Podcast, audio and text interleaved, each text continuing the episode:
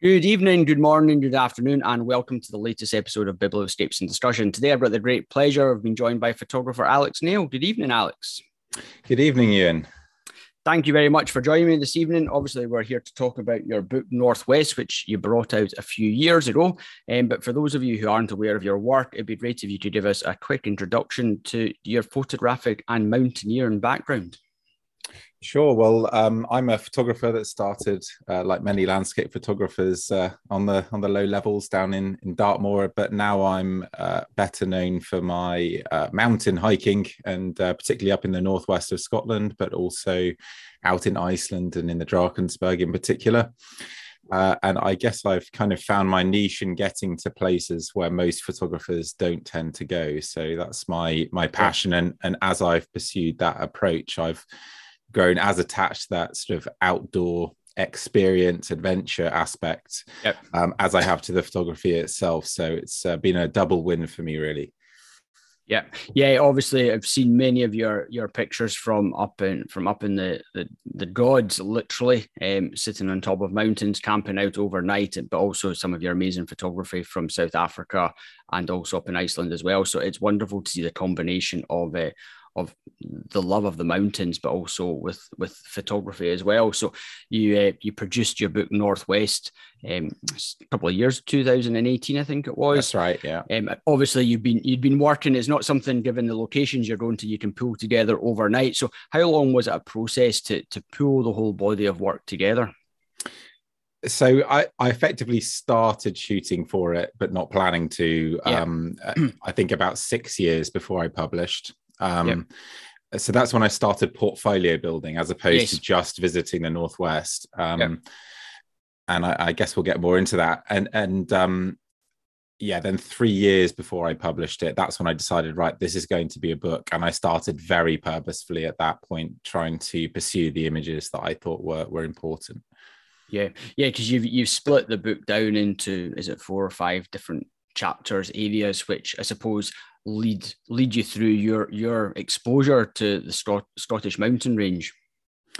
Yeah, that's right. It, it's broken down into four areas. It was it was actually originally intended to be five, including the very far northwest. North, yeah. um, and I did did one trip there, and I realised just how inefficient it would be really to spend my time photographing those mountains. Um, uh, for those who know those extreme northern mountains, yeah. um, Conival and Arkle and Foinaven and and so on. Um, they're very rocky, and it's it was just a. I knew it was going to be very difficult to to produce a body of work from there, so I, I did shelve that idea, and I ended up with um, these these four areas, which in in some ways worked well together because they were all of the areas of Torridonian sandstone yeah. uh, on on mainland uh, Scotland. So uh, that's that's how I how I came up with the yeah the the chapters and well I mean I suppose the breakdown was partly um, arbitrary because you can really yeah. justify almost any break of, yeah. of, the mountains but I mean the the lochs and, and glens provide some sort of natural break and, and so that's how I ended up with four regions. Yeah, I think I think it works particularly well, and it's nice just to to see, as you say, you you could you could pick so many different areas, but the the geographical and the mountain ranges and, and the lochs, as you say, they just provide nice nice separation and, and kind of I suppose confine each area to a particular a particular area in, in, in terms of the way you want to photograph it and the locations you're trying to photograph as well. Yeah, that's right. And and that uh, geology similarity um, between the areas does help to tie them together a little bit. I mean, there's actually a lot of variety in in Scotland's mountains. I think yeah. the Northwest Highlands are possibly the most dramatic mountains in Scotland, but there's certainly many other beautiful areas. But it, it's nice to have that baseline geology be similar because actually the the areas I came to realize as being relatively distinct and you know they all have their own character even though they are um, fundamentally made of the same sandstone. Um, but but nevertheless there's this link that does tie it tie it together which i think is is helpful. Yeah. So obviously you'd been photographing for a few years before you kind of set in stone that a book was going to be the possibility. How did your how did obviously your approach at that point really change because from then on you were really focused on specific shots. So how, how much more i suppose ruthless did you become in terms of selecting the locations and areas that you wanted to to to get photographs to to tell the story that you're trying to tell?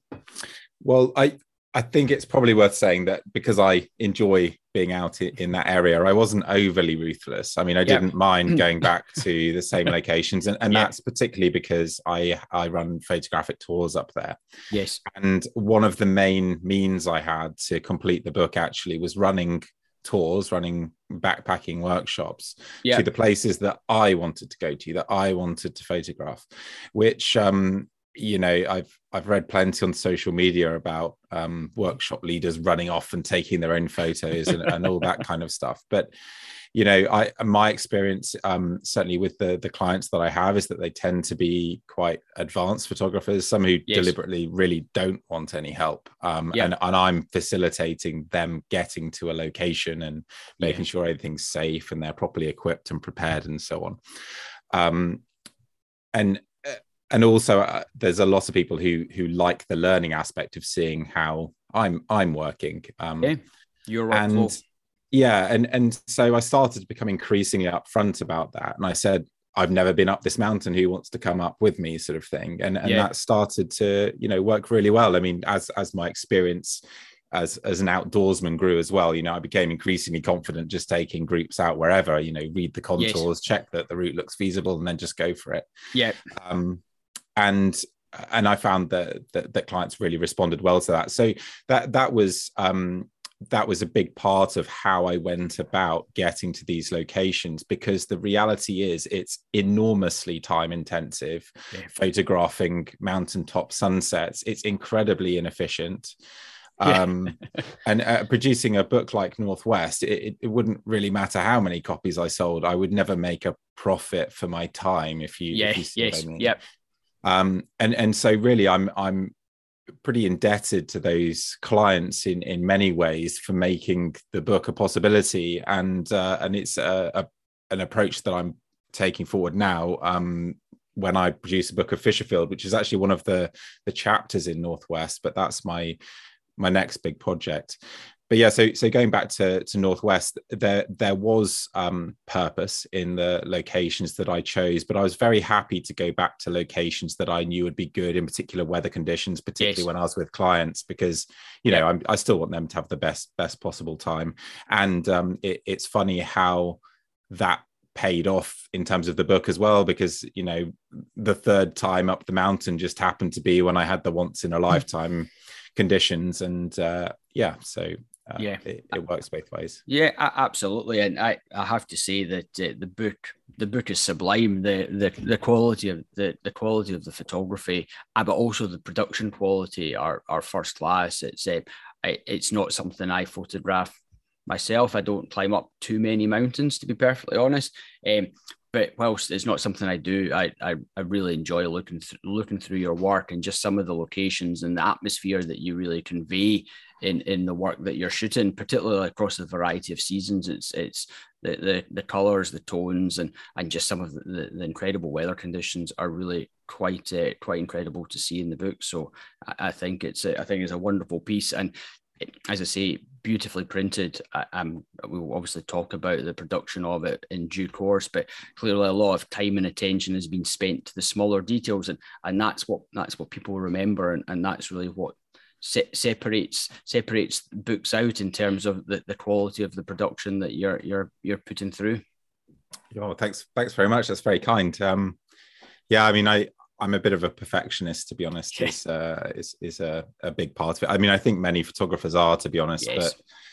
But I um I suppose I I get quite obsessive about things. Um, I don't like to leave things unfinished, incomplete. I mean, Northwest itself was delayed by a year because I just didn't quite get it to the point that I was happy with it. Um, yep.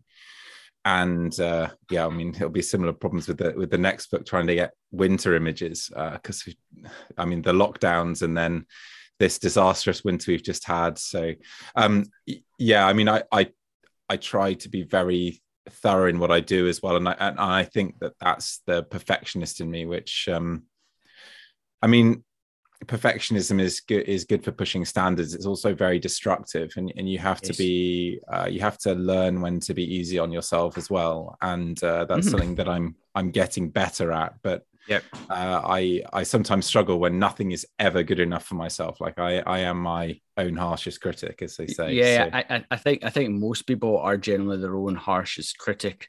Um, but at the same time, as you say, you just need to know when, right, actually, I've, I've done the best I possibly can and, and give yourself a break. And but at the same yeah. time, it, it does push you on when you see something and you think, well, actually, I can I can do this better or can do that better.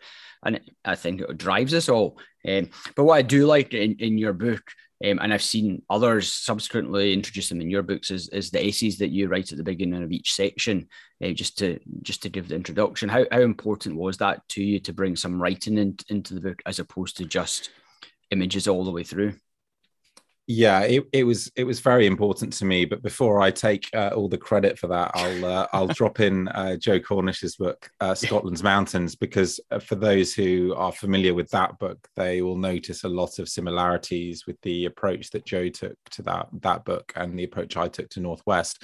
And that's because i think that that was a, a more or less ideal formula as as far as i was concerned. And i think there's lots of ways to produce interesting uh, photography books but I'm really drawn to photographing areas, geographical areas, telling the story of an area, very traditional uh, yeah. book format. That's those are the books that often appeal to me the most, although not exclusively. And um, and Joe's book um, w- was e- extremely influential uh, to me. And you know, I've I've had the pleasure of getting to know him since, and he he shuns all those uh, kind of um, that that level of praise, but uh, yeah i mean it really was very influential. And um yeah i mean one one image in, in particular i think it's on page 136 if you got if you got the book is um... I, I, do i do have the book yeah. I've always i always have the books in case i need to refer or in case i need to refer back to them 136 oh yes yep.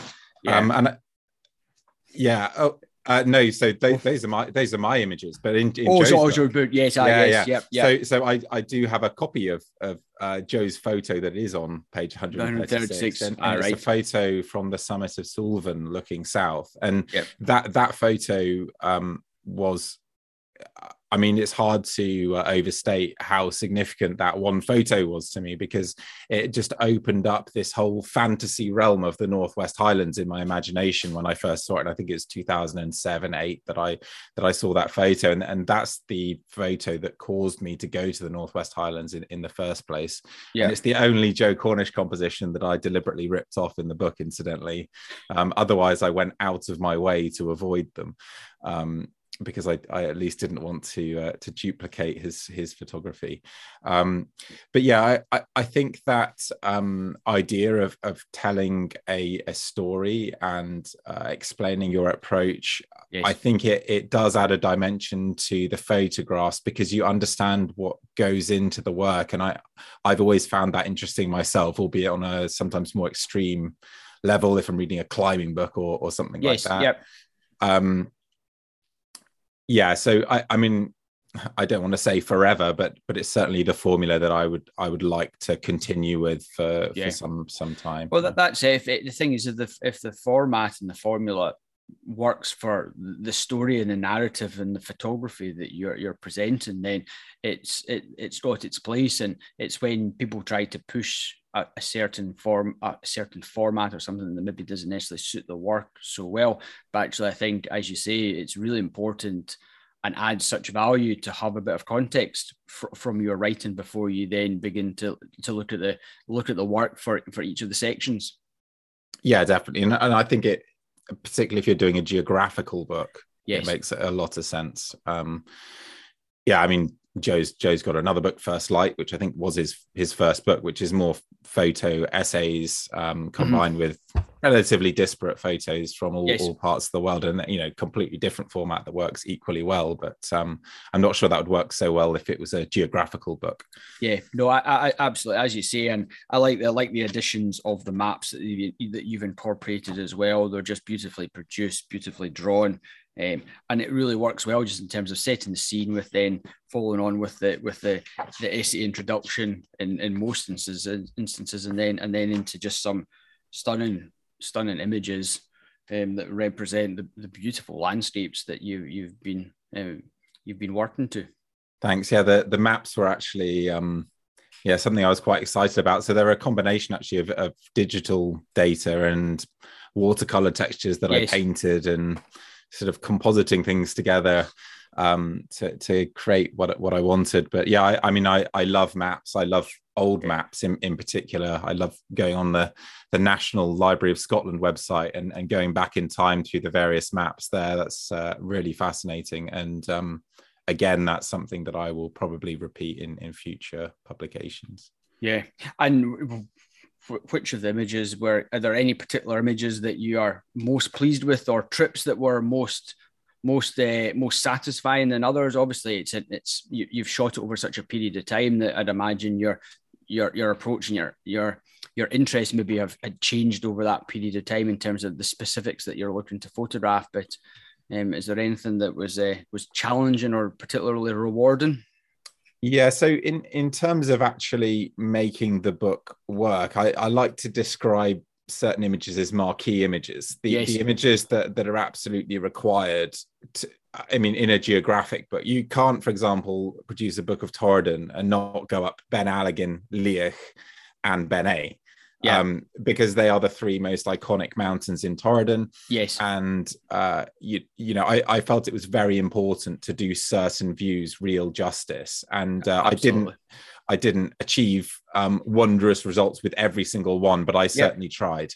Yeah. Um, and I think the best example of that, and and a photo that I think is is one of my strongest, is from the summit of of Liathach um, in in the middle of winter in in the snow and that was a very difficult image to achieve. It was one that I'd planned for a long time, and it was also one that I'd uh, learned some harsh lessons earlier on on An Teallach, and that story is in, in, in the book with, yeah. with, things going wrong. And um, this this camp on on Liathach was um, it ha- had some scary aspects to the the ascent. It was kind of at the limit of what I was comfortable with.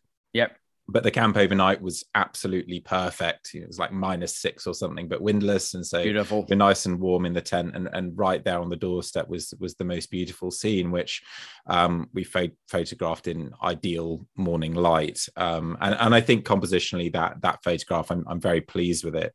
Um, so that that would probably be the one if I had to choose yes. one. Um, but yeah, the, the, there's plenty of photos in in the book that I'm happy with, and and some that I put in there for for context, for interest, that might yes. not necessarily have been my absolute strongest absolutely. images, yeah. but were part of the the storytelling process.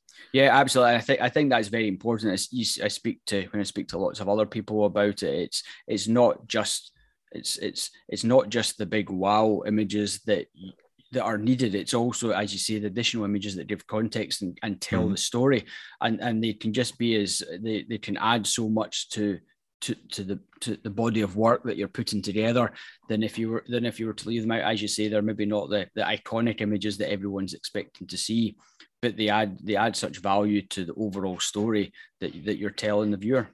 Yeah, so in in the uh, Torridon chapter, there's a double page spread of Loch Clair, which is just off the road. Everybody who's been through Torridon has has taken photographs yep. there, um, and I I made it a double page spread, even though it's this easily yep. reached location and and often photographed, uh, because it showed summer conditions. It was sort of a calming but fresh photograph, and it just gave a bit of breathing space in the in the book away from just endless sunsets.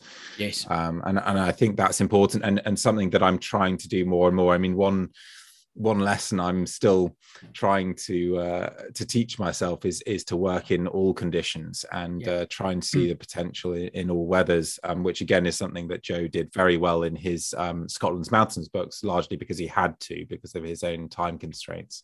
Yeah, absolutely. That as you say, it would be all too easy just to say, "Well, I'm going to stick to the." This snowy saying that we've not had much snow this year but those sorts of conditions that people are maybe more familiar with and as you say yeah working all conditions i suppose Julian Calverley is a great example when you look at his book and there's there's basically no sunrises or sunsets it's all exceptionally atmospheric skies and, and, stormy weathers and mm-hmm. uh, joe joe as well so it, yeah I, I think it's i think it's human nature for many of us just to try and stick to the the or not so much the nicer conditions, but the conditions that we maybe want to shoot in without actually pushing ourselves to to shoot in all conditions and seeing the results that that that they produce for us. Yeah, I mean, I they say that there's no such thing as bad light for landscape. So, I mean, I, I don't know that that's true necessarily. There's yeah. certainly some conditions that, that are truly hopeless. Yes. in fact, I, I, I, did a hike with Joe uh, this May, and, and that was pretty much as hopeless as it gets in terms of uh, weather because it was lovely for hiking because it was sunny every day, but it was also hazy and just yeah. featureless blue skies. And so there were uh, really only a couple of opportunities there. And and and those conditions, you know, really are challenging. And you're you're looking yeah. for details or really interesting compositions and, and so on.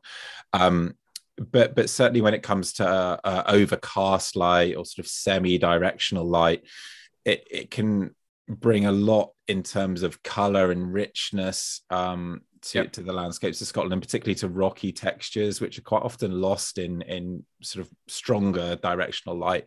Yep. Um, and of course, it's very evocative of Scotland too to capture images in in bad weather, particularly I find in in the winter and, and autumn months because it tends to bring out those sort of richer earthy tones, the beautiful variety from you know yellow through to sort of deep red yes. um, that, that you get in in the ground um, in, in the grasses and so on. Uh, and yeah so I, I really have to force myself to a certain extent to see the potential when it's there. And uh, i mean the exciting thing is when you when you do start seeing that potential and, yeah. and you start making something of it then it feels incredibly rewarding. Yeah. Uh, yeah and, and it makes it easier to continue shooting in those conditions as well once i think you get in a bit bit, bit of a run and, and a bit of a roll and and as you say you begin to see you begin to see and you begin to actually produce work in those conditions.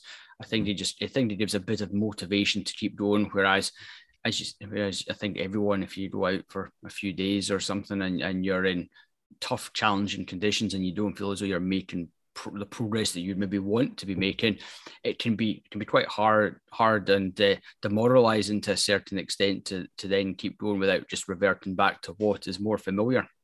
That's right. Yeah, yeah, and and um, I have to say one of the benefits of backpacking is that you're out there, and because you're committed, you it's not so easy to just decide it's over and hop in yes. the car and drive back home. Um, and and so it's a good opportunity for me to learn about lighting and, and weather and, and how it can change.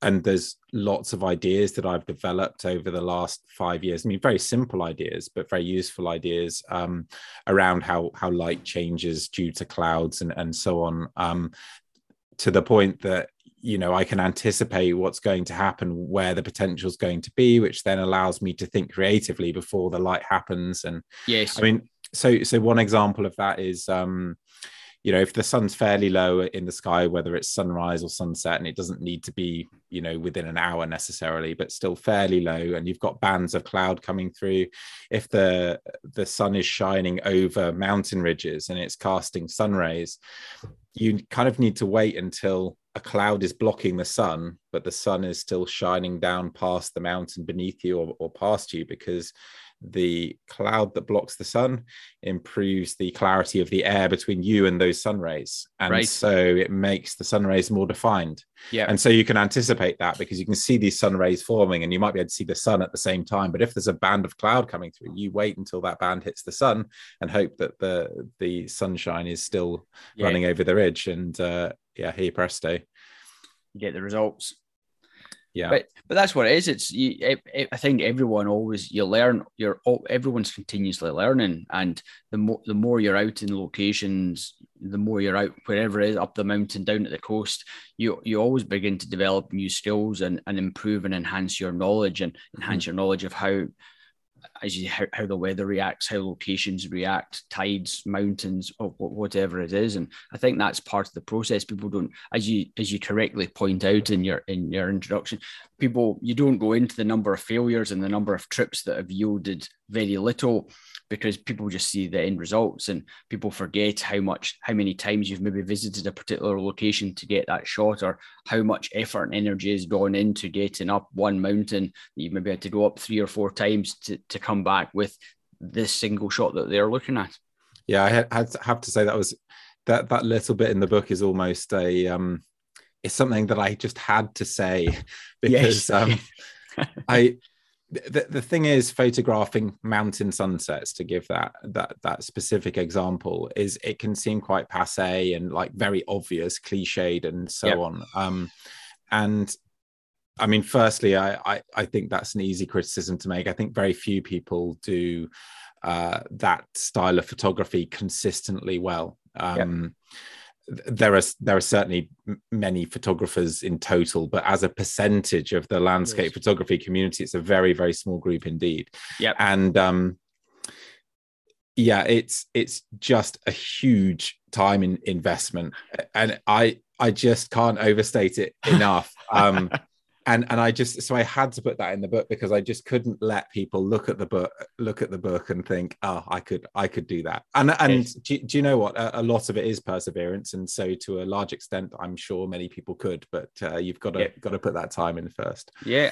absolutely. And, and when it came to selecting images and sequencing the images how how much of a challenge did you find that? I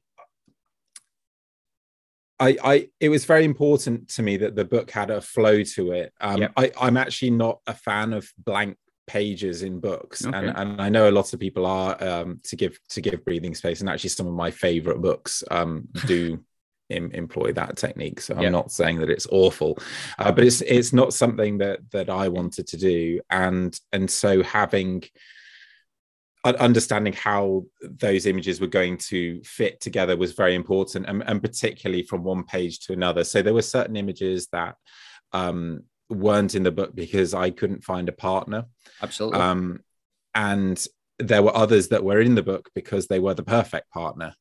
Um, mm. and i i found it particularly challenging when I'd had a really successful shoot up a mountain and I'd come away with three or four images that were of the kind of standard that I was looking for. And of course, if they're from the same shoot, they tend to have a color palette that might fit beautifully together. And so you're tempted to just put them side by side. And I, I did that a little bit, um, but I really don't like repetition in in books. Um, yeah. And some photographers lean on that very heavily, and uh, I, I try to do the opposite as much as possible. So you will see some views repeated, um, but uh, yeah not not so many. And and so that was another thing that i was trying to avoid. Even when i had a natural partner i often excluded it because it had too much similarity with another photograph. Yeah. Um so that that meant that i needed almost twice as many photographs as i actually ended up um publishing in, in yeah. the book. And then um, I, I, will will say say one funny thing is uh, a lot of people assume that the very first photograph in in the book on page one or whatever before even the contents page is my favorite photograph because I put it first. It's a shot from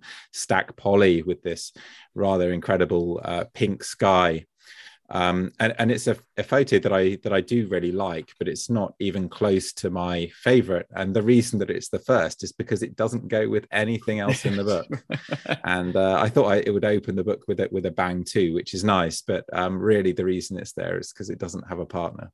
Yeah, absolutely, and it's very important to to have a, a, a nice flow. And some images, as as you pointed out with your very first image, don't always work well, sit well together with with something else. And I think you've always got to be mindful of how how someone else is looking at the work without having an understanding of it. And, and there's a natural flow tonally, subject matter, okay, some matters fairly similar, but just to, just so there's nothing that's really jarring to the viewer's eyes as well as they as they work through the work. Yeah, and and uh, you know the you can almost go as as far as you like with that because not only does do the two images or sequence of images need to work together but you want to think about the sizes of the images relative yes. to one another and maybe how you're editing them so some of the images i edited to match their partner a little bit more closely, not in a way that really mattered to me. Like I never sacrificed the edit yes. of a photo just to match to another one, or and I certainly didn't fake colors or lighting or, or whatever. But um, but what I would do is um, change the black point slightly or, or yes. modify the contrast um, so that two two images didn't you know if you put two summer images next to one another and one's shot on a slightly hazier day than the other yeah. then that can suddenly become really jarring and make one photograph look incredibly washed out compared to the other just Absolutely. because side, side by side yeah Yeah, well, that that's it. As you say, there, you can always make small adjustments so that two images that subject matter wise generally work well together, just tonally balance up a wee bit so that as you say it's it's not quite it's not quite as jarring jarring to the eye. And obviously you i think you self-publish this. How how is that whole process? Because it's uh, no mean feat. Uh, there's one thing doing a, a, a zine but uh, what you've produced is a beautiful hardback coffee table book produced to yeah sublime qualities. So how, how did you find that experience and process? And did you take advice from someone um, did I take advice from from someone? Um, I mean, I did ask a few a few yep. people for for advice. Um, yep. I'm not sure that I ever asked, should I self publish or should I go to a publisher? Because yes. there was never any question that I was going to self publish because yep. I wanted full control, control of everything. Yeah, absolutely. And um, it was it was Colin Bell really who gave me, you know, showed me that it was possible, possible. to, yes. to yeah, make it healing. beautiful. That's right. Um, so so he he sort of planted planted that seed, and I'm sure that I I got in touch with him um, to to discuss that, and you know I had to have a sense of the economics of things because you can't publish a book and and not make money because it really yes. is far too much uh, time in, involved. Um, yeah, I mean, lot, lots of other things I, they weren't even decisions for me. I I was always going to print it in the UK because yep. um, I I do believe in supporting our own industries, but particularly when it comes to uh, the the traditions we have um, for things like bookbinding and book printing. Yep. Um, I think that that sort of thing is very important. I will pay more for a book if it's printed in the UK, and I don't certainly don't mind paying more to have it produced in the UK, and that's certainly the case. It's very significantly more expensive. Yes. Um, yeah, and uh, I I've never had a problem learning software packages and laying things out and, and so on. So you know, learning InDesign to to do that sort of thing was was fine. And I took um, a lot of advice actually from my my friend uh, John O'Renton, who's a uh, somewhat uppity designer based in Nottingham who I uh, who I who I really admire. I think he has sort of a very refined aesthetic. Um, so uh, I've asked him opinions on all sorts of things, not just uh, on on photography, because he's just one of those people who has an opinion and he has it immediately and yes. is willing to express it. And I really like those people.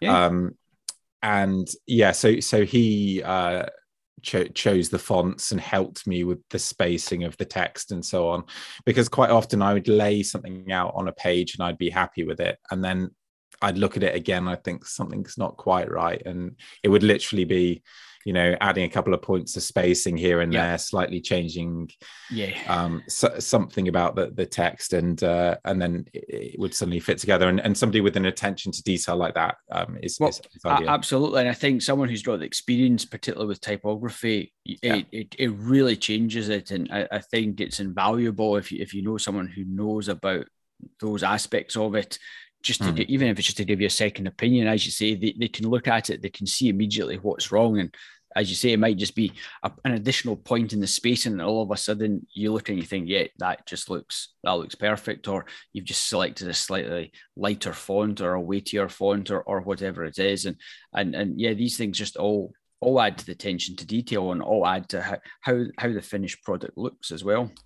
Yeah, that that's right, and um, there are quite a few people who have I'm, I'm sure you've talked about or talked to on your your podcast um, who are very very good at that sort of thing um, yeah. i mean there's there's darren and there's yeah. um, there's eddie eddie yes. Ephraums, um, sandra bartocha actually yes. Um, she's produced or designed some beautiful books including her own yeah um, yeah so so there are some people who have a real affinity for that sort of thing and uh, it's a it's a skill in its own right and i personally think it's incredibly important because i'm one of these very anal people i hate bad typography and bad layouts and i just well that, that it ruins it for me yeah that, that's it and and you you you kind of begin to notice these things when you've maybe seen them and you see how other people have done it and you think oh I don't know if I would necessarily have done that. But at the mm. same time, at the same time, everyone's got to go with their guts, gut feel of what it is they want and how they want to show their own work. Because That's right. Because what one person thinks is is wonderful, another person is not their cup of tea, and, and vice versa. Um, but yeah, I think I think it's always a it's always a good thing. Everything's always very different, and it but it's also it's the tactile element of the book as well. It's a beautiful cloth cover and, and lovely paper choice as well. And these things all add to all add to the whole package as well. It's yes, it's about the images, but it's it's a physical product. It's a, it's a physical physical tactile thing that you can sit down with and feel of the weight and the size and, and how that all interacts as well. And yes, some people think yeah, having the biggest book is is biggest physical size is the best thing, but actually it gets to the point that if it's too big or then it can be quite un, un uneasy to to handle and maneuver if you if you're just wanting to sit down at a, on at it as opposed to having to maybe use a big yeah, table or, just have, or just have a bookshelf for it. I mean, I I had to yep. build a build a bookshelf um well, I say I had to. I, I wanted to build a, a bookshelf for my um, for my living room. So the sort of TV sits inside the bookshelf with all the books yes. around it, and is an efficient way of using space in my living room, which isn't gigantic. Yeah. Um, but I had to make a special shelf that was tall enough for my tallest photography book, um, which turned out to be Paul Paul Wakefield's is, is oh, my right. tallest book. So. Yeah, I, I, have a shelf at the very very top that's exceptionally tall that takes all the books from the inconsiderate people who make them exceptionally yeah. large. And yeah, I think. Uh, I think Paul Wakefield's book is most definitely up there, as is David Baker's Sea Fever book, which is mm. an unwieldy size.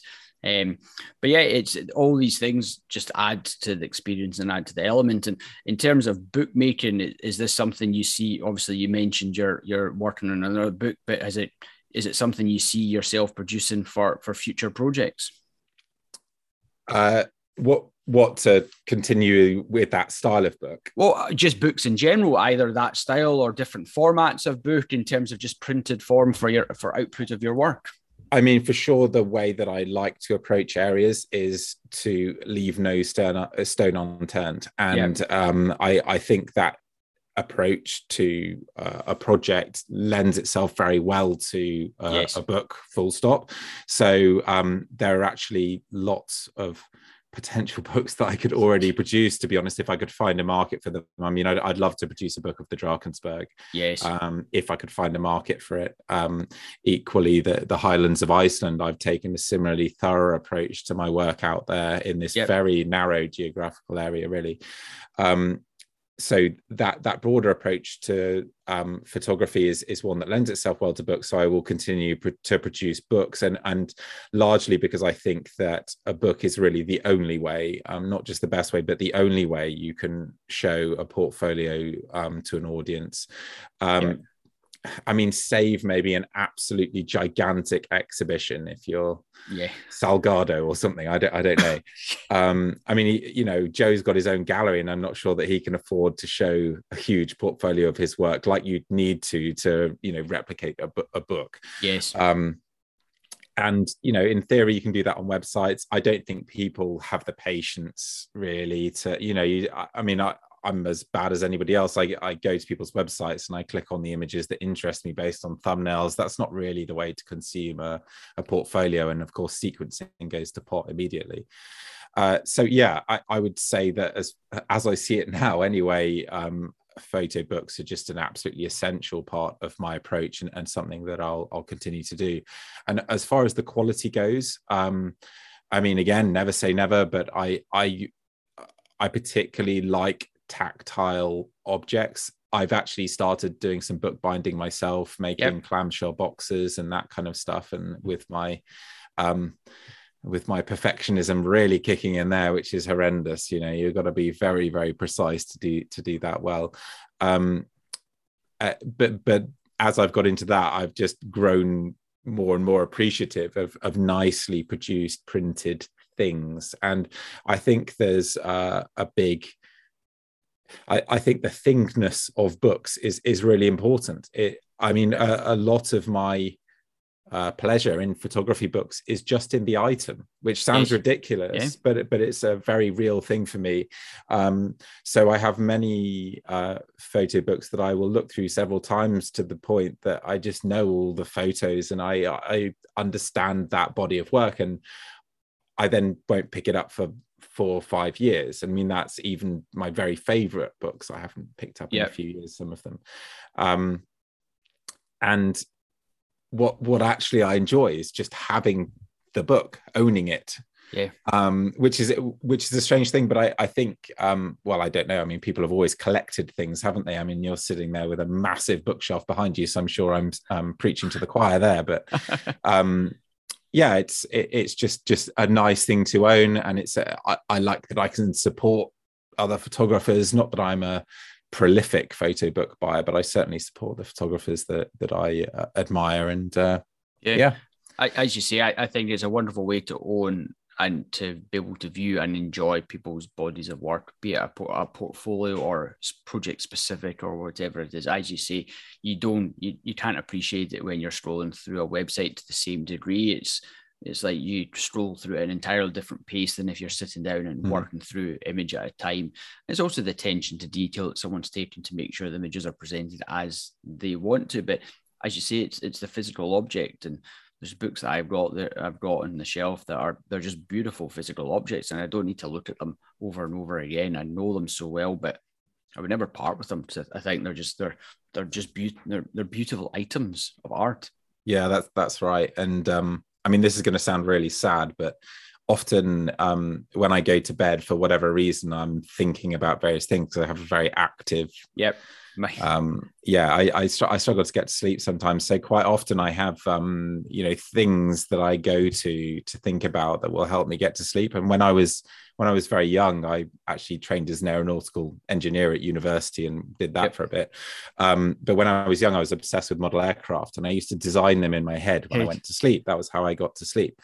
And uh, and at the moment, it's actually bookbinding and book design. How am I going to design the yes. maps for my book how am i going to what cloths shall i choose what color combinations yep. do i want a shiny foil on the cover really anal stuff uh, headbands all sorts of all sorts of things and and for whatever reason i will go over these thought patterns again yeah. and again and that's what i think about before i go to sleep sometimes just to just to help me nod off which is and, uh, and have you thing. have you made any handmade books or is is that something that interests you? Because there's certainly there's lots of people out making handmade books. There seems to be there's I think there's quite a market. Certainly, a lot of people who are doing beautiful things with one-off editions or very small editions of four or five handmade books. I, I think even even just even just for yourself for personal use, not necessarily to to sell or share. So personally, I would rather have a clamshell box with prints yep. to finger through than I okay. would a, yep. a, little little book of my own work. Um, and that's partly because if you print your own little photo book, you have to sacrifice something in some way, in a way that I don't think you necessarily have to with with a clamshell box. Yeah. So I mean, like you you might have to set a format, or you might need to print small so that it's affordable yep. to make a decent number of pages you might have to have this concertina design or and and i think if you can afford to do you know full offset printed print run then the print standard you can achieve can be really exceptional yep. you can have a lot of images you can tell an in-depth story um, and and so that's that's what appeals to me the most. Um, yep. That that said, I, I, mentioned to you the other day that I'm interested in in getting into the zine world a, a little bit and, and producing a, a, much smaller print run and a much yep. lower number of pages for, yes. for, a small project in the in the Hebrides, which I mean may not happen to be honest, because um, it just depends how my shoots go in the Hebrides this summer, because that would be yes. a very tight turnaround project. Um, but I'm I'm quite excited by the potential of that. But in terms of making my own books, no, I I don't think I I'll yeah. be doing that anytime soon. Though I may repackage um offset print. I I've kind of thought of uh tearing a tearing a book of uh, Northwest apart and rebinding it. I must admit to just oh, make yeah. something exotic. Yeah. Uh, so may, maybe maybe I'll ask for some book blocks of my next next next book to bind myself. Yeah, absolutely. But the thing is, there's there's a world of options and um, it'd be interesting. Yeah, it'd be interesting to see how, how your project goes, your time goes in in in the Hebrides this year, and whether a small zine format of something comes from it. Um, because mm. again, it's a very accessible way to share work, and it's a very accessible way for a lot more people to be able to support artists without yeah not not everyone can can pay can afford the big hardback books, particularly given the price of everything these days. It seems to be going through the roof every time you turn a corner. Um, but no, I, I and I, but I, I think I think the beauty of books is there's there's such scope for what anyone wants to produce, whether it's mm-hmm. a zine, whether it's a big hardback, whether it's something handmade. there's there's mm-hmm. so many options and there, there's such flexibility there and I, th- I think it's uh, I think it offers great opportunities for photographers and artists out there to to present the work as they want to. That's right. Yeah, and actually, going back to the subject of handmade books, I actually have three books on how to produce handmade books. So the the craft really fascinates me, and yeah. um, I think I think for other work, it can be the ideal way to yes. to present. Um, yep. Yeah, yeah it's, I, at the end of the day, it's got to work for the project. There's uh, there's nothing worse than trying to present trying to present a body of work in the format you're presenting it in is just entirely wrong. So mm. I totally agree with you. It's it's got to work for for the images that you're that you're presenting. But talking about books, I'm always interested what uh, other people's favorite books are. I can probably guess maybe one or two that yours might be, but sure. it's it's it's always it's always interesting because a lot of people that maybe be the first book that they picked up when they were a kid that just introduced them to photography. And certainly when I interviewed Paul Wakefield, I think he had about eleven or twelve books because that's how he taught himself composition and things like that, which is quite interesting to hear about. So oh, I'll hand it over to you for your for your book selection.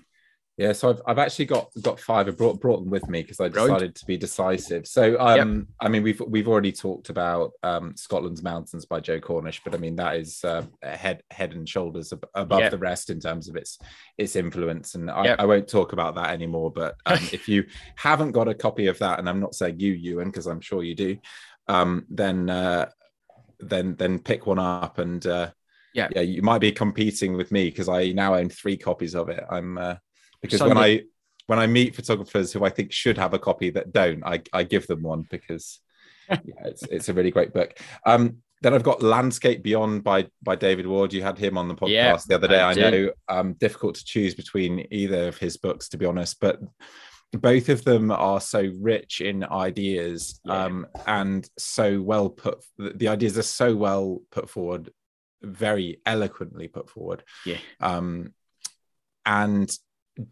David Ward has formed the basis of many of my own ideas, which I now pass off as my own. Um, and I, I, don't agree with all of his ideas. Um, yep. It would be weird if I did, but yes. um, certainly the the majority. And uh, and I think the insight that he offers in his books, it, it, it's a life lifetime of learning for most photographers, if if they ever get to that point because you really have to um, be incredibly retrospective and thoughtful to come up with some of the concepts discussed in both of those books. So um, yeah, yeah landscape beyond. Bo- bo- both great books, and it'll be very interesting to see what his uh, forthcoming third book is going to be like. I'd imagine. Absolutely, I hope it will be spectacular. And incidentally, I've been uh, telling Joe somewhat incessantly to uh, produce his Another own, book. yeah, yeah, but to self-publish it, and um, yeah, yeah, I'm not going to give up on that crusade. He's made some positive noises without uh, fully committing to it, so yeah, uh, very good. Ca- carry on working on that one. Indeed.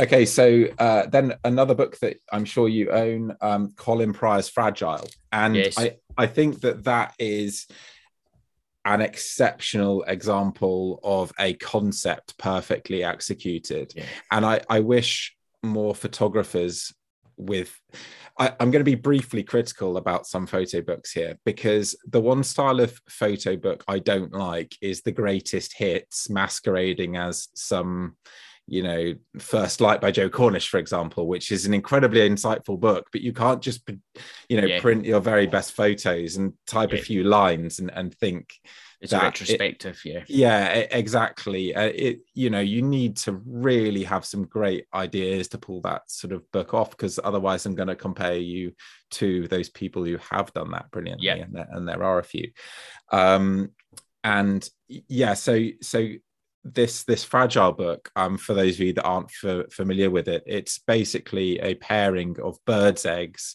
next to the landscape in which the bird exists quite often very cleverly color matched so the yeah. the palette of colors in the egg is matched by the palette of colors in the landscape and that as a concept it, it is out, outstanding anyway. I think like it's a really interesting base concept.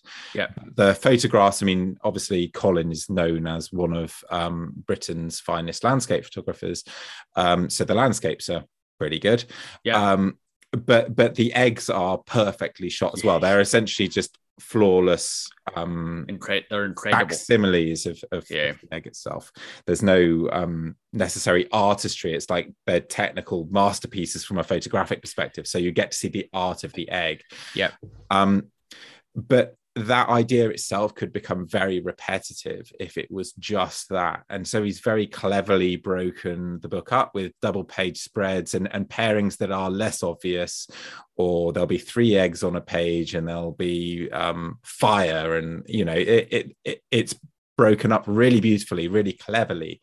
Yeah. And and so that's that's a book that I that I love that really wowed me. It's I I think his best book, um, even though I I have a, a few of his others, including the rather uh, monster uh, sort of anthology that you've got behind you there. Yeah. Yeah, yeah. Um, it's it, I, I must say it's a great book. I, I Colin was my guest on last week's episode, which will probably been a few weeks ago by the time this goes out. And yeah, it was right. wonderful to hear just them talk about it because, as you say, it's such a fantastic concept, but it's been so well sequenced, as you say, to break it up what could otherwise be quite repetitive and going going through with egg and landscape. But yeah, mm. I, I just think tonally as well it's been so well matched together, some of the eggs and yeah. some of the landscapes as well. And just yeah, just fantastically executed.